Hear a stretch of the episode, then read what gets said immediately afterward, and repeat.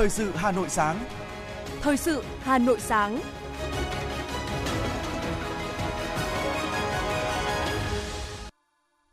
Hoàng Sơn và Tuấn Anh xin phép được đồng hành cùng quý thính giả trong 30 phút của chương trình Thời sự sáng ngày hôm nay, Chủ nhật ngày 28 tháng 8 năm 2022. Chương trình có những nội dung chính sau đây.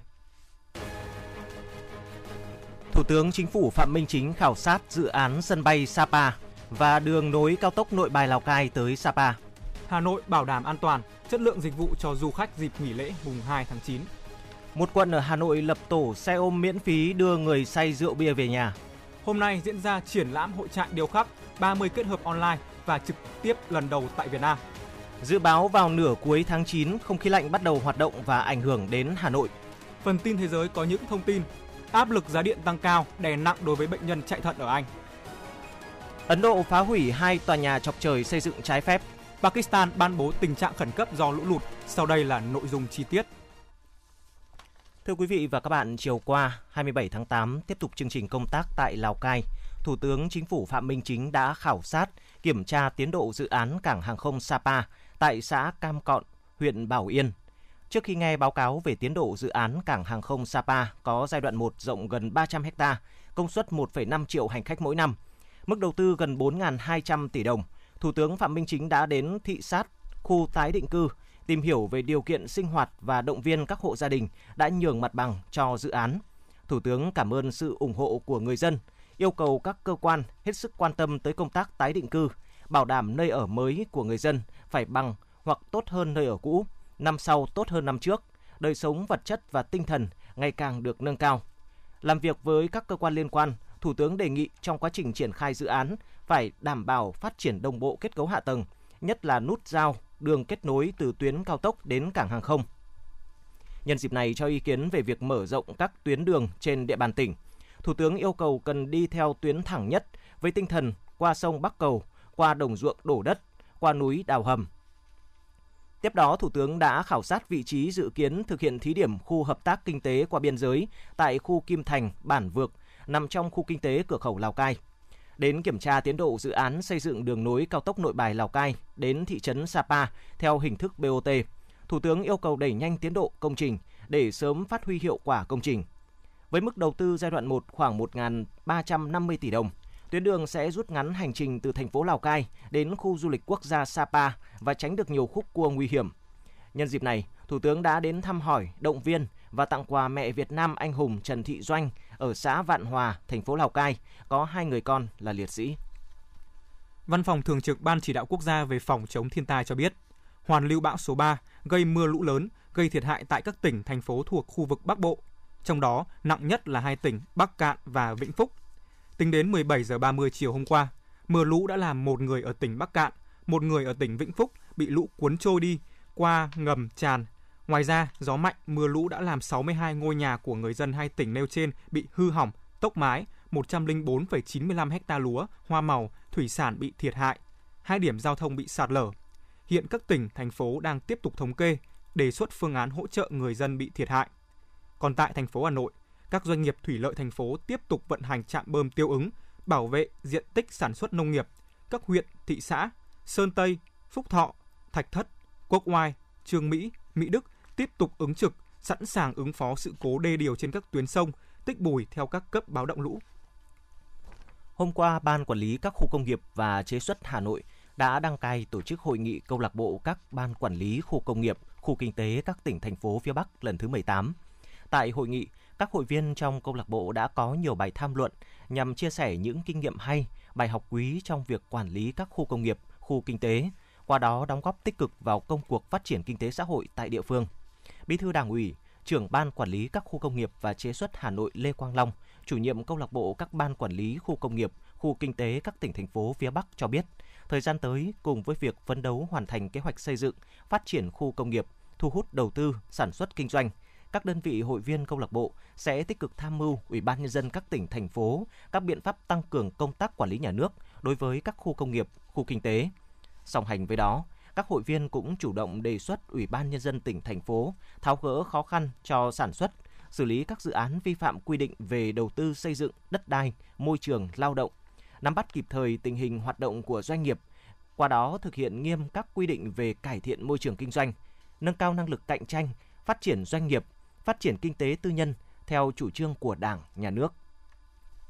Thưa quý vị, kinh doanh theo hướng tuần hoàn đang trở thành một xu hướng trên phạm vi toàn cầu và được coi là một trong những giải pháp quan trọng để thực hiện mục tiêu phát triển bền vững, ứng phó hiệu quả với biến đổi khí hậu và giảm thiểu tác động tiêu cực đến môi trường. Vừa qua, trong khuôn khổ hợp tác với Đại sứ quán Đan Mạch tại Việt Nam, Viện Nghiên cứu Quản lý Kinh tế Trung ương, Bộ Kế hoạch Đầu tư đã tổ chức hội thảo công bố báo cáo mô hình kinh doanh tuần hoàn, kinh nghiệm quốc tế và áp dụng tại Việt Nam. Tại hội thảo, các diễn giả đã chia sẻ kết quả nghiên cứu về thực trạng và hướng giải pháp phát triển các mô hình kinh doanh theo hướng tuần hoàn tại Việt Nam, trong đó tập trung vào các vấn đề như sự cần thiết của kinh doanh tuần hoàn và kinh nghiệm quốc tế về mô hình kinh doanh tuần hoàn, thực trạng kinh doanh theo hướng tuần hoàn của doanh nghiệp Việt Nam. Ông Nguyễn Duy Thái, Phó Chủ tịch Hiệp hội Công nghiệp Môi trường Việt Nam cho biết là muốn ờ, phát triển cái mô hình kinh doanh tuần hoàn thì chúng ta phải phát triển được các cái sản phẩm từ quá trình kinh doanh tuần hoàn. Mà muốn phát triển được sản phẩm nó thì chúng ta phải thúc đẩy cái, cái thị trường để tiêu thụ nó. Mà muốn làm được cái này thì các cái sản phẩm từ quá trình kinh doanh tuần hoàn nó phải đáp ứng được chất lượng có cái giá hợp lý và cái người tiêu dùng có một cái nhận thức là chấp nhận nó. Hiện nay những khó khăn thách thức đối với phát triển các mô hình kinh doanh tuần hoàn vẫn xuất hiện ở hầu hết các khía cạnh của hoạt động kinh doanh. Đó là nguồn lực công nghệ thị trường. Bên cạnh đó, nguyên nhân chủ yếu là nhận thức về kinh tế tuần hoàn và mô hình kinh doanh tuần hoàn tại Việt Nam chưa thống nhất. Tiến sĩ Võ Trí Thành, Viện trưởng Viện Nghiên cứu Chiến lược, Thương hiệu và Cạnh tranh cho biết.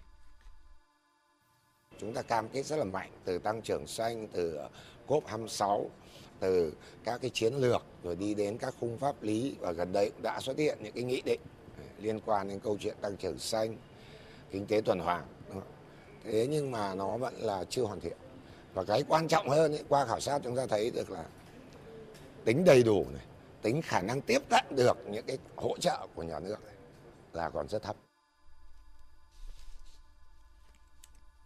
để phát triển kinh tế tuần hoàn nói chung và kinh doanh tuần hoàn nói riêng, một số giải pháp quan trọng cần tập trung trong giai đoạn tới gồm tăng cường nhận thức về kinh tế tuần hoàn, kinh doanh tuần hoàn, hoàn thiện khung thể chế, pháp luật có liên quan.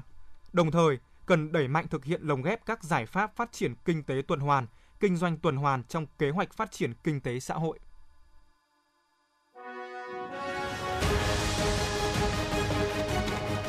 Thời sự Hà Nội, nhanh, chính xác, tương tác cao. Thời sự Hà Nội, nhanh, chính xác, tương tác cao.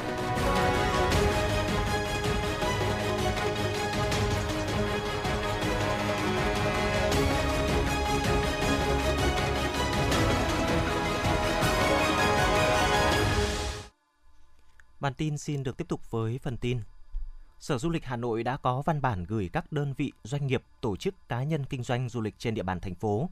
Theo đó, Sở Du lịch yêu cầu các khu, điểm tham quan du lịch, cơ sở kinh doanh lưu trú, dịch vụ ăn uống, mua sắm, phục vụ khách du lịch, đẩy mạnh tuyên truyền đến khách du lịch trong việc bảo đảm phòng dịch và vệ sinh môi trường. Đồng thời các địa phương, các địa điểm phải tăng cường giả soát, kiểm tra cơ sở vật chất kỹ thuật và dịch vụ an toàn trong các hoạt động du lịch, nâng cao chất lượng và tính chuyên nghiệp trong phục vụ khách du lịch thuộc phạm vi lĩnh vực kinh doanh của đơn vị. Văn bản của Sở cũng nêu rõ, điểm tham quan, cơ sở kinh doanh dịch vụ du lịch trên địa bàn thành phố công khai và bán đúng giá vé niêm yết, nghiêm cấm các hành vi lừa đảo, trục lợi, trèo kéo khách du lịch dịp cao điểm. Đối với doanh nghiệp lữ hành, Sở Du lịch nghiêm cấm việc lợi dụng các chương trình kích cầu, khuyến mại du lịch nhưng chất lượng dịch vụ kém, có hành vi trục lợi, ảnh hưởng xấu đến môi trường du lịch các đơn vị kinh doanh vận chuyển khách du lịch bằng ô tô, phương tiện thủy nội địa tổ chức việc ra soát, kiểm tra chất lượng phương tiện và người điều khiển phương tiện, thực hiện nghiêm các quy định về an toàn giao thông trong vận chuyển khách du lịch. Sở Du lịch Hà Nội cũng công khai số điện thoại đường dây nóng 1800 556 896 để tiếp nhận phản ánh liên quan đến các hoạt động du lịch trên địa bàn thành phố. Phòng Cảnh sát Môi trường, Công an thành phố Hà Nội cho biết đang tạm giữ và làm rõ hai vụ việc kinh doanh vận chuyển thực phẩm, chủ yếu là bánh kẹo phục vụ thị trường mùa trung thu do nước ngoài sản xuất không rõ nguồn gốc, xuất xứ, nguy cơ mất an toàn vệ sinh thực phẩm. Cụ thể, ngày mùng 2, ngày 26 tháng 8, tại khu vực thị trấn Xuân Mai, huyện Trương Mỹ, Phòng Cảnh sát Môi trường đã phối hợp với Cục Quản lý Thị trường Hà Nội phát hiện, kiểm tra hai vụ việc. Vụ thứ nhất tại địa chỉ số 97, tổ 2, khu Xuân Hà, thị trấn Xuân Mai. Vào thời điểm kiểm tra cơ sở kinh doanh đã phát hiện 1.057 xúc xích, 354 chiếc bánh trung thu, 20 hộp bánh Fes. Trên bao bì sản phẩm đều có chữ nước ngoài, không có tem phụ tiếng Việt. Chủ hàng đã không xuất hình không chủ hàng đã không xuất trình được giấy tờ chứng minh nguồn gốc, xuất xứ số hàng trên. Cùng ngày, tại khu vực trước cửa số nhà 97, tổ 2, khu Xuân Hà, thị trấn Xuân Mai, tổ công tác cũng phát hiện xe ô tô biển kiểm soát 30F 938XX đang dừng đỗ để bốc xếp bánh trung thu có bao bì in chữ nước ngoài. Qua kiểm tra, phát hiện có 351 hộp bánh trung thu, 2.808 chiếc bánh. Chủ hàng kiêm lái xe ở khu Tân Xuân, thị trấn Xuân Mai đã không xuất trình được giấy tờ chứng minh nguồn gốc, xuất xứ số hàng hóa trên. Trung tá Nguyễn Thành Trung, đội phó đội 4, phòng cảnh sát môi trường cho biết, những thực phẩm trên không được kiểm soát chất lượng nên có nguy cơ ảnh hưởng nghiêm trọng đến sức khỏe người dùng. Trong dịp này, lực lượng cảnh sát môi trường, công an thành phố Hà Nội sẽ phối hợp với các lực lượng chức năng tăng cường kiểm tra, xử lý những đối tượng vi phạm để góp phần bảo đảm quyền lợi, sức khỏe cho nhân dân đón Tết Trung thu an toàn. Vâng, thưa quý vị, Tết Trung thu đang đến gần. Vấn đề về an toàn vệ sinh thực phẩm được người tiêu dùng và các cơ quan chức năng đặt lên hàng đầu. Trong những ngày qua thì lực lượng quản lý thị trường thành phố Hà Nội đã đồng loạt kiểm tra, kiểm soát thị trường, đặc biệt đối với các mặt hàng phục vụ Tết Trung thu như các loại bánh nướng, bánh dẻo, bánh do nước ngoài sản xuất. Để bảo vệ an toàn cho bản thân và gia đình, ông Chu Xuân Kiên, Cục trưởng Cục Quản lý Thị trường Hà Nội khuyến cáo người tiêu dùng khi lựa chọn và sử dụng bánh trung thu cần lưu ý nguồn gốc rõ ràng, chỉ nên mua hàng tại những website đã đăng ký với Bộ Công Thương. Người tiêu dùng không nên mua ở những fanpage không có thông tin người bán, không có địa chỉ rõ ràng hoặc chỉ nhận đặt hàng qua tin nhắn, bán hàng online, không có cửa hàng cụ thể. Thưa quý vị và các bạn, Bộ Y tế vừa ban hành quyết định số 2306 về hướng dẫn phòng ngừa lây nhiễm bệnh đậu mùa khỉ trong cơ sở khám chữa bệnh. Theo hướng dẫn này của Bộ Y tế, diễn biến của bệnh đậu mùa khỉ ở người có thể được chia thành 4 giai đoạn. Giai đoạn ủ bệnh từ 6 đến 13 ngày, dao động từ 5 ngày đến 21 ngày. Ở giai đoạn này, người nhiễm không có triệu chứng và không có khả năng lây nhiễm. Giai đoạn khởi phát từ 1 đến 5 ngày với các triệu chứng chính là sốt và nổi hạch ngoại vi toàn thân. Ngoài ra, người bệnh có thể kèm theo các hiện tượng như đau đầu, mệt mỏi, đau họng, ớn lạnh, đau cơ. Bộ Y tế lưu ý, ở giai đoạn này, virus có thể lây sang người khác. Giai đoạn toàn phát, đặc trưng là sự xuất hiện của các ban ở trên da, thường gặp sau sốt từ 1 đến 3 ngày với tính chất, vị trí phát ban có xu hướng ly tâm, gặp nhiều trên mặt, lòng bàn tay, bàn chân. Ban cũng có thể ở miệng, mắt và cơ quan sinh dục. Tiến triển ban đầu, tuần tự tiến triển của ban từ rát, sẩn, mụn nước, mụn mủ, đóng vải khô cho đến bong chóc có thể để lại sẹo. Kích thước tổn da trung bình từ 0,5 cm đến 1 cm. Số lượng tổn da có thể từ vài nốt cho đến dày đặc. Trường hợp nghiêm trọng, các tổn thương có thể liên kết với nhau thành các mảng lớn. Giai đoạn hồi phục, các triệu chứng có thể kéo dài từ 2 đến 4 tuần rồi tự khỏi. Người bệnh hết các triệu chứng, các sẹo trên da có thể ảnh hưởng đến thẩm mỹ nhưng không còn nguy cơ lây nhiễm cho người khác. Cũng tại hướng dẫn này, Bộ Y tế đưa ra 6 nguyên tắc dự phòng và kiểm soát lây nhiễm bệnh đầu mùa khỉ trong cơ sở khám chữa bệnh. Thưa quý vị, những ngày gần đây, lực lượng chức năng của quận Hoàng Mai, Hà Nội xuống từng quán bia, rượu, karaoke để tuyên truyền về tác hại của bia rượu bằng hình thức phát tờ rơi, khẩu hiệu. Bên cạnh đó, chính quyền quận Hoàng Mai còn vận động các quán bia thành lập tổ xe ôm đưa người uống rượu bia về nhà. Thành viên tổ này chủ yếu là nhân viên nhà hàng hoặc kết hợp với hãng xe công nghệ, luôn sẵn sàng đưa khách hàng có biểu hiện say rượu bia về nhà an toàn. Công an quận Hoàng Mai cho biết, để mô hình này đạt hiệu quả cao, không hình thức, đơn vị đã duy trì nhiều tổ công tác phối hợp cùng công an các phường thường xuyên tuần tra nhắc nhở các hộ kinh doanh thực hiện nghiêm túc. Đến nay, lực lượng chức năng trên địa bàn quận Hoàng Mai đã dán tờ rơi và thành lập tổ xe ôm miễn phí đưa người say về tại 160 quán nhậu trên địa bàn 14 phường. Thưa quý vị và các bạn, năm học mới lại chuẩn bị bắt đầu. Vấn đề an toàn giao thông trong thanh thiếu nhi luôn là vấn đề cấp bách. Mặc dù công tác tuyên truyền, giáo dục về ý thức và văn hóa khi tham gia giao thông đối với thanh thiếu niên, học sinh đã được chú trọng và thường xuyên. Thế nhưng, tai nạn giao thông ở độ tuổi này hàng năm lại vẫn cao. Nghịch lý này đang đặt ra vấn đề về trách nhiệm của chính giới trẻ, gia đình, nhà trường, lực lượng chức năng và chính quyền các cấp trong việc quản lý, tuyên truyền luật giao thông cho lứa tuổi thanh thiếu niên. Thống kê cho thấy tai nạn giao thông liên quan tới thanh thiếu niên trong những năm qua có nhiều diễn biến phức tạp. Theo báo cáo của Ủy ban An toàn Giao thông, tai nạn giao thông của nhóm tự đi xe đạp điện, xe máy điện và xe máy là cao nhất, khoảng 0,5 vụ một học sinh. Trong đó, tỷ lệ tử vong do tai nạn giao thông của thanh thiếu niên lên tới 7,39 trên 1.000 em. Tại Hà Nội, mặc dù chưa có một nghiên cứu cụ thể nào chỉ ra số thanh thiếu niên tử vong, tổn thương sức khỏe do tai nạn giao thông – Tuy nhiên, hàng loạt các vụ tai nạn giao thông đã và đang xảy ra trong thời gian vừa qua liên quan đến thanh thiếu niên đã gióng lên một hồi chuông báo động về ý thức chấp hành luật giao thông của đối tượng này. Để nâng cao chất lượng công tác tuyên truyền an toàn giao thông đối với học sinh, Sở Giáo dục và Đào tạo đã chỉ đạo các đơn vị, trường học thực hiện nghiêm túc chỉ thị của Ủy ban nhân dân thành phố về thực hiện an toàn giao thông, văn hóa giao thông và an toàn giao thông học đường quán triệt đến từng cán bộ, giáo viên và học sinh thực hiện nghiêm túc quy định không uống rượu bia trước khi điều khiển phương tiện giao thông, quy định về việc đội mũ bảo hiểm và việc tuân thủ các quy tắc an toàn giao thông. Bà Nguyễn Thị Thúy Vân, hiệu trưởng trường tiểu học Thanh Am cho biết. Với học sinh thì ờ, ngoài việc là các con ờ, có một cái ý thức thực hiện đúng để sau này các con nó làm một cái nền tảng để sau này lớn lên các con thực hiện tốt pháp luật cũng như là thực hiện an toàn giao thông, đảm bảo an toàn cho con và hạnh phúc. Thì bên cạnh đó thì các con chính là những tuyên viên ờ, truyền viên nhí để nhắc nhở những người thân trong gia đình. Tại vì thực ra là trong gia đình Việt Nam thì không phải người lớn nào cũng thực hiện mẫu mực trong cái việc thực hiện an văn hóa giao thông. Thế và khi mà hướng dẫn các con thì các con chính là những người rất yêu thương cho nên là có tác dụng lớn đến việc tác động đến đến những người lớn tham gia và thực hiện tốt an toàn giao thông. Ngay từ đầu năm học, ngành giáo dục sẽ đồng loạt triển khai học với phụ huynh học sinh để tuyên truyền và cam kết việc không giao xe máy cho học sinh chưa đủ tuổi, chưa có giấy phép lái xe và cam kết đội mũ bảo hiểm cho học sinh khi ngồi trên xe mô tô, xe gắn máy tham gia giao thông.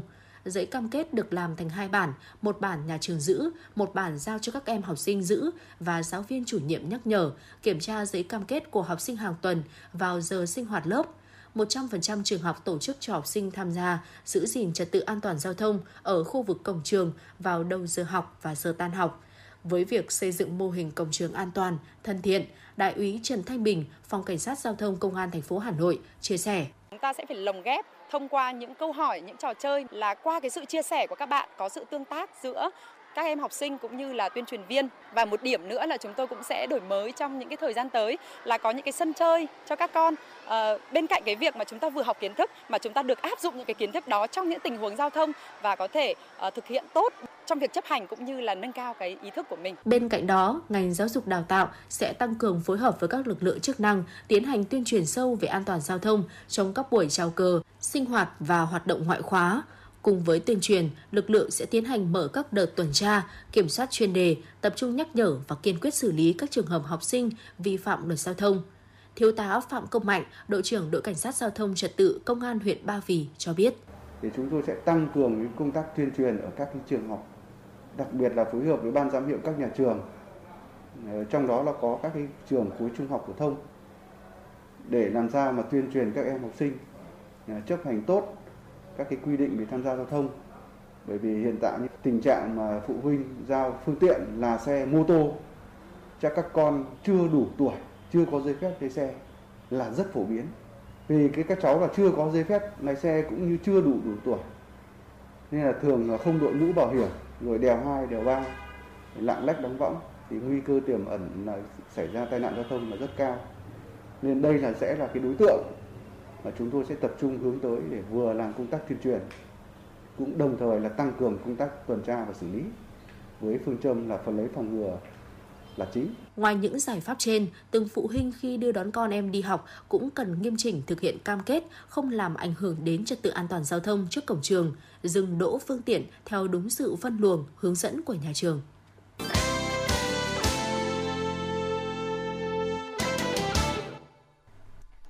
Tiếp tục chương trình là những thông tin về văn hóa. Thưa quý vị, tối qua, lễ hội âm nhạc và kết nối cộng đồng Bridgefest 2022 đã diễn ra và thu hút hàng vạn người đổ tới công viên Biển Đông, thành phố Đà Nẵng để hòa mình vào không gian âm nhạc sôi động của các nghệ sĩ Hoa Kỳ và Việt Nam.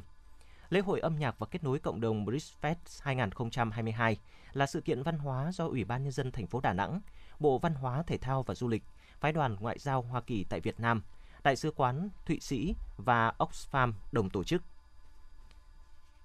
Với thông điệp hướng tới nền kinh tế nhân văn, Sự kiện có sự đồng hành của 32 tổ chức, doanh nghiệp xã hội, các câu lạc bộ thanh niên, đại diện cho nỗ lực của cộng đồng, góp phần giải quyết những vấn đề xã hội liên quan đến môi trường, giáo dục, y tế, văn hóa, giới tính, người khuyết tật, phụ nữ và trẻ em.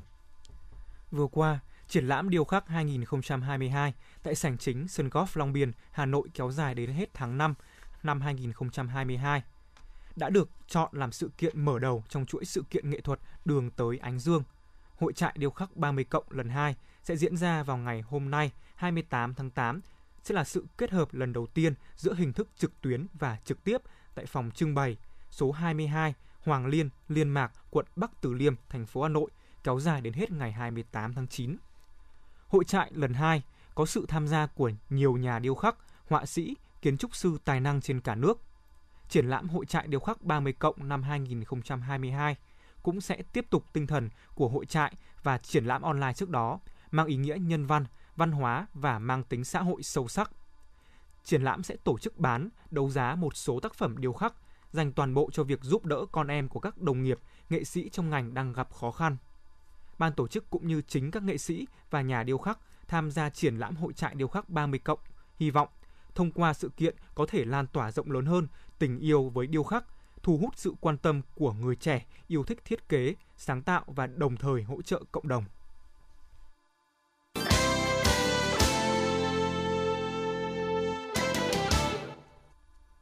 Quý vị thính giả đang nghe chương trình thời sự của Đài Phát thanh và Truyền hình Hà Nội, được phát trực tiếp trên sóng FM tần số 90 MHz.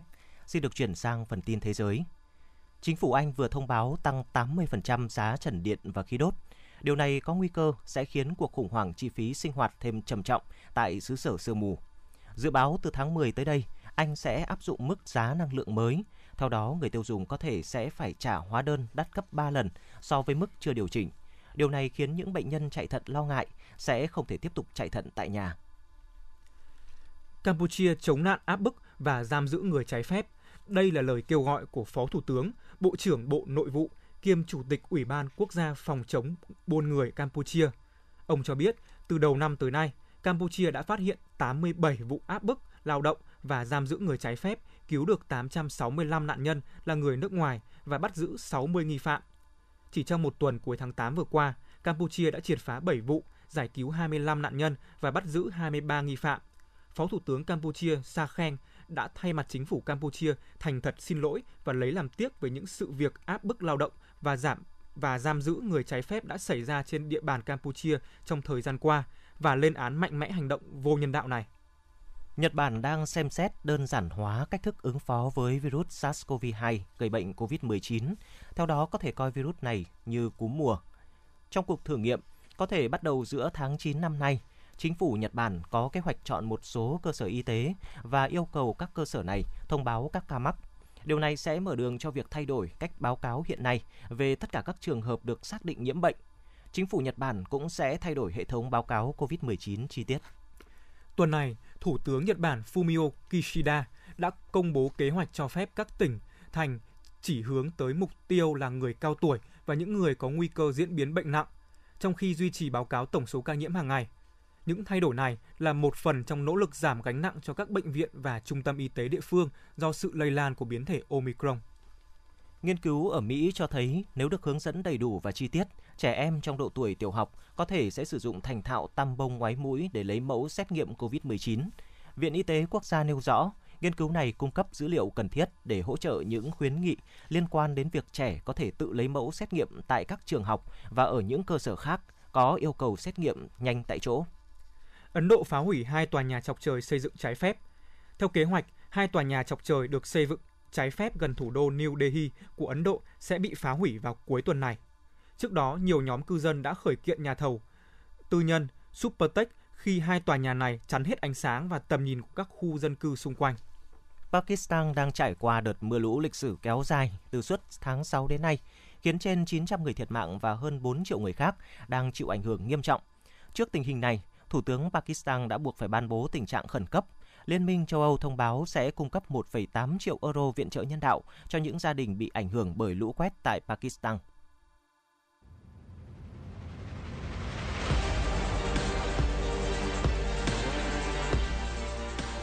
Bản tin thể thao Bản tin thể thao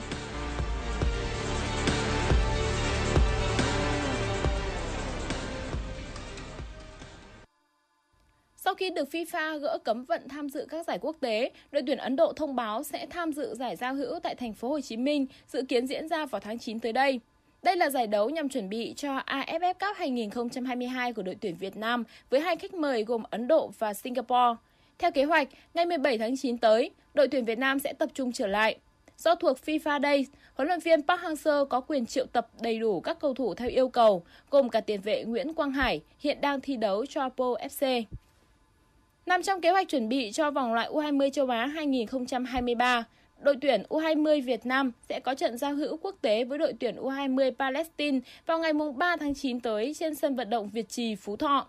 Việc có thêm một trận giao hữu quốc tế cho U20 Việt Nam trước thềm vòng loại U20 châu Á là nỗ lực rất lớn của VFF với mong muốn tạo điều kiện tốt nhất để các cầu thủ trẻ có sự tích lũy cần thiết về kinh nghiệm. Đây cũng có thể được xem là trận đấu mang tính tổng duyệt đối với đội tuyển U20 Việt Nam trước khi di chuyển sang Indonesia tham dự vòng loại U20 châu Á 2023. Theo kết quả bốc thăm Europa League, Manchester United nằm ở bảng E và chỉ phải chạm trán những đối thủ bị đánh giá thấp hơn bao gồm Real Sociedad, Real Madrid và Omonia. Trong khi đó, tại bảng A, Arsenal cạnh tranh cùng các đội bóng ít tên tuổi như BSV hay Zurich. Một cái tên đáng chú ý còn lại là AS Roma. Đội bóng của huấn luyện viên Jose Mourinho đã chi rất nhiều tiền trên thị trường chuyển nhượng mùa hè năm nay và với việc rơi vào một bảng đấu khá dễ dàng, đương kim vô địch UEFA Conference League hoàn toàn có quyền tự tin với ngôi vị nhất bảng. Vòng bảng UEFA Europa League mùa giải 2022-2023 sẽ bắt đầu từ ngày 8 tháng 9 và kết thúc vào ngày 3 tháng 11. Câu lạc bộ Chelsea thông báo đã đạt thỏa thuận với Leicester City về việc ký bản hợp đồng mang tên Wesley Fofana sau nhiều lần thương thảo. Dù mức giá mới nhất chưa được tiết lộ, nhưng không loại trừ khả năng Chelsea sẽ biến Wesley Fofana thành hậu vệ đắt giá nhất thế giới, vượt qua Harry Maguire của Manchester United với giá 80 triệu bảng.